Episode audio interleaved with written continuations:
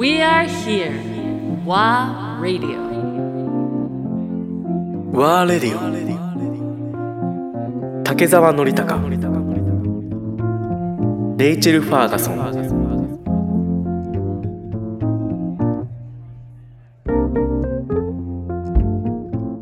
じゃあ今日のゲストで来ていただいたのはアーティストの鈴木司くんです。はい、ありがとうございます。鈴木司とます。群馬に。よろしくお願いします。よろしくお願いします。はい。えっ、と、まあ、自己紹介みたいなことを先に自分で言った方がいいですかね。で、あのー私はですね、あまあ、画家というかアーティストをしてまして、えっ、と、アーティスト歴で言うと大体6年ぐらい。で、その前は、えっ、と、2011年からアフリカのルワンダという国に行って、もともとの私の職業というかプロフェッションがあの法政の先生だったのであの法政の先生としてアフリカに派遣されてでまああの5年ぐらいあのアフリカの真ん中のルワンダに滞在しながら法政の指導。で最初の2年はボランティアでやってで3年目から外務省のあの資金をいただいた、まあ、とある京都の NPO の団体の、えー仕切りで私も要塞専門家として2年派遣というあのその際に、まあ、あのシングルマザーの、えーエンパワーメント職業支援みたいな感じの、えー名目でまあ、割となんか国の代表みたいな感じでやってたっていう経緯があります。で、それで5年暮らして、まあ、とあることがきっかけで帰ることになって、で、帰国して、まあ、どうしようかなって悩んだ時に、まあ、アートっていうあの職業に出会ったと。あで、それで、まあ、まあ、6年ぐらい、アートな、アートをするようになって6年ぐらい。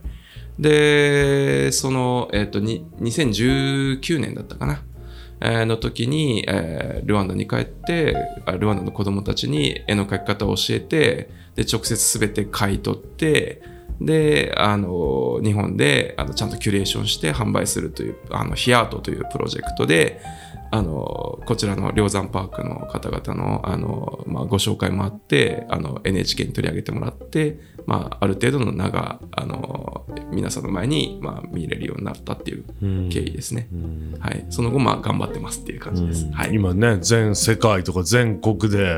ライブペインティングをやったりとかをしてね。そうです。最近インドから帰ってきたばっかりだという。そうですね。3日前まで。はい。インドどうでした？インド、最高、なんか最低なことも起きながら最高なことも起こるみたいな感じでした。最低なことも最高なことも、その両方を聞きたいんですけど。でもこれ、でもなんか言っていいのか分かんないことがいっぱいあんであるんですけど。い言っていい範囲で。えーっとですね。えーどこにまず行って？まず、えっと、ルートで言うと、えっと、まずインドはコルカタ？あの古都昔の首都の、えーコルカタから入ってでコルカタで数日過ごしてその後ニューデリーに移動してでニューデリーからラジャスタン、まあ、首都のニューデリーからラジャスタンっていう砂漠地帯ですね。多分マハラジャとかいた地域なのかな多分。そうすごい宮殿とか、そういうまあなんていうのかな遺跡がたくさんある場所なんですけど。まあそこ行ってでその後電車でブッダガヤっていうあの要は仏教の聖地うん。にも行って、でその後コルカタも乗ってっていうルートなんですけどもあの今回の目的はあの2つあってまずインドでアーティストとしてスターになりたいなっていうのがスターになりたい。なりたい っていうのがあってこれは正直アフリカでの活動では全く思わなかった価値観なんですけどどちらかっていうとアフリカはアフリカの才能たちとか若い才能たちをプロデュースしてあの食えるようにしてあげたいという目的で活動しているので自分がなんかスターになるとかそういうことは考えなかったんですけどまあ1年前に、ちょうど1年前にインドに初めて友達のつてで行って、で、その際に、あの、まあ、なんというか、インド人のその、インド人って言っちゃ失礼かもしれないですけど、インドにいる人々の、なんか強烈ななんかビジネスセンスとか、交渉力とか、なんかこう突き抜けていくパワーみたいなのと、あと、意外なほどなんかマネジメント能力が高いということに気づきまして、でこの人たちの逆に能力を生かそうと思ったら、僕が彼らを生かしてあげるよりも、彼らに僕を生かしてもらうっていう方が、なんか結構面白いことになるんじゃないかなと思って、まあ、今回は明確にじゃあ僕がインドでスターになりに行きますっていうことであの周りに頑張ってもらったっていう感じなんですけど。まあそれがまず一つ。でもう一つはあのスラムですね。インドはもうたくさんのスラムがあるのででそのスラムの中で何かあの面白いことで彼らが食っていけるようなあのことはないかと。まあ、もともとその1年前に呼ばれた時が、まあ、外務省のノリさんとの共通のね、知り合いの方が、あの、ルワンダでやってる子供たちに絵を教えて、絵を買い取って、で、販売するっていうのを、こっちでもやってくれないかっていうことで、まあ、そういうことで行ったんですよね。で、あのーそういう目的で行ってはみたんですけど、やはりちょっとインドとアフリカの子供たちの特性が全く違うっていううん。ことに気づいて、何かこうインドにもっとフィットしたあのプロジェクトが立てれるんじゃないかなと思ってもう一回再再チャレンジしてでまあいろいろ考えるに至ってまあだいぶもうこれでいいんじゃないかなっていう大体の道筋は今回立てて帰ってこれたかなっていう感じです。へはー 面白い。すいませんなんか長くなるんでこのこのぐらいの感じでいきなり自分なかなか僕スターになりますって言って違う国に行けないよねなかなかね。そうですかね。でもなんか、あのー基本的に私は、まあ日本の地方とかもたくさん行ったりとか、あのーまあ世界もそんなにたくさんは行ってないんですけど、でもなんかこう、その土地の、なんていうか持ってるその特徴っていうかエネルギーみたいなものをなんかまず感じ取る読み取るみたいなのがすごくそういうのを大事にしててでこの土地の人々の特性は何なんだろうとか特徴は何なんだろうとかでやっぱアーティストとしてこう人々と関わってるとなんていうかそのもう向き合う人々のなんか特徴っていうのかな、そういうものが結構強烈にこう、感じるわけですよ。なんかビジネス相手じゃなくて、なんかちょっと微妙な感じなんですよね。アーティスト相手にするっていうのは。なんとなく友達のようにも接してくるし、あの、ビジネス相手でもあるし、みたいな。だから結構そういうのがなんか見えやすいというか、なんかこう、引き出しやすい多分、あの、キャラクターになれているのかなと思っていて、だからその土地に合ったその自分の活動とか自分の在り方みたいなものを探して表現していくっていうのがすごくこうこの画家になって6年でまあなんか築き上げてきたスタイルっていう感じですね。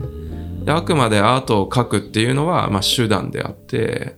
でそれでこう出会った人々とどんなことしようっていうのがメイン。じゃあやっぱそれコミュニケーションだということだよね。その自分がつく描き出す描き出す絵っていうものは。コミュニケーションの結果出てくる。じゃあやっぱりそのインドではやっぱりそのインドのの人たちとのコミュニケーションによって画風が変わったりとか描き出されるその君の絵ってやっぱアフリカとか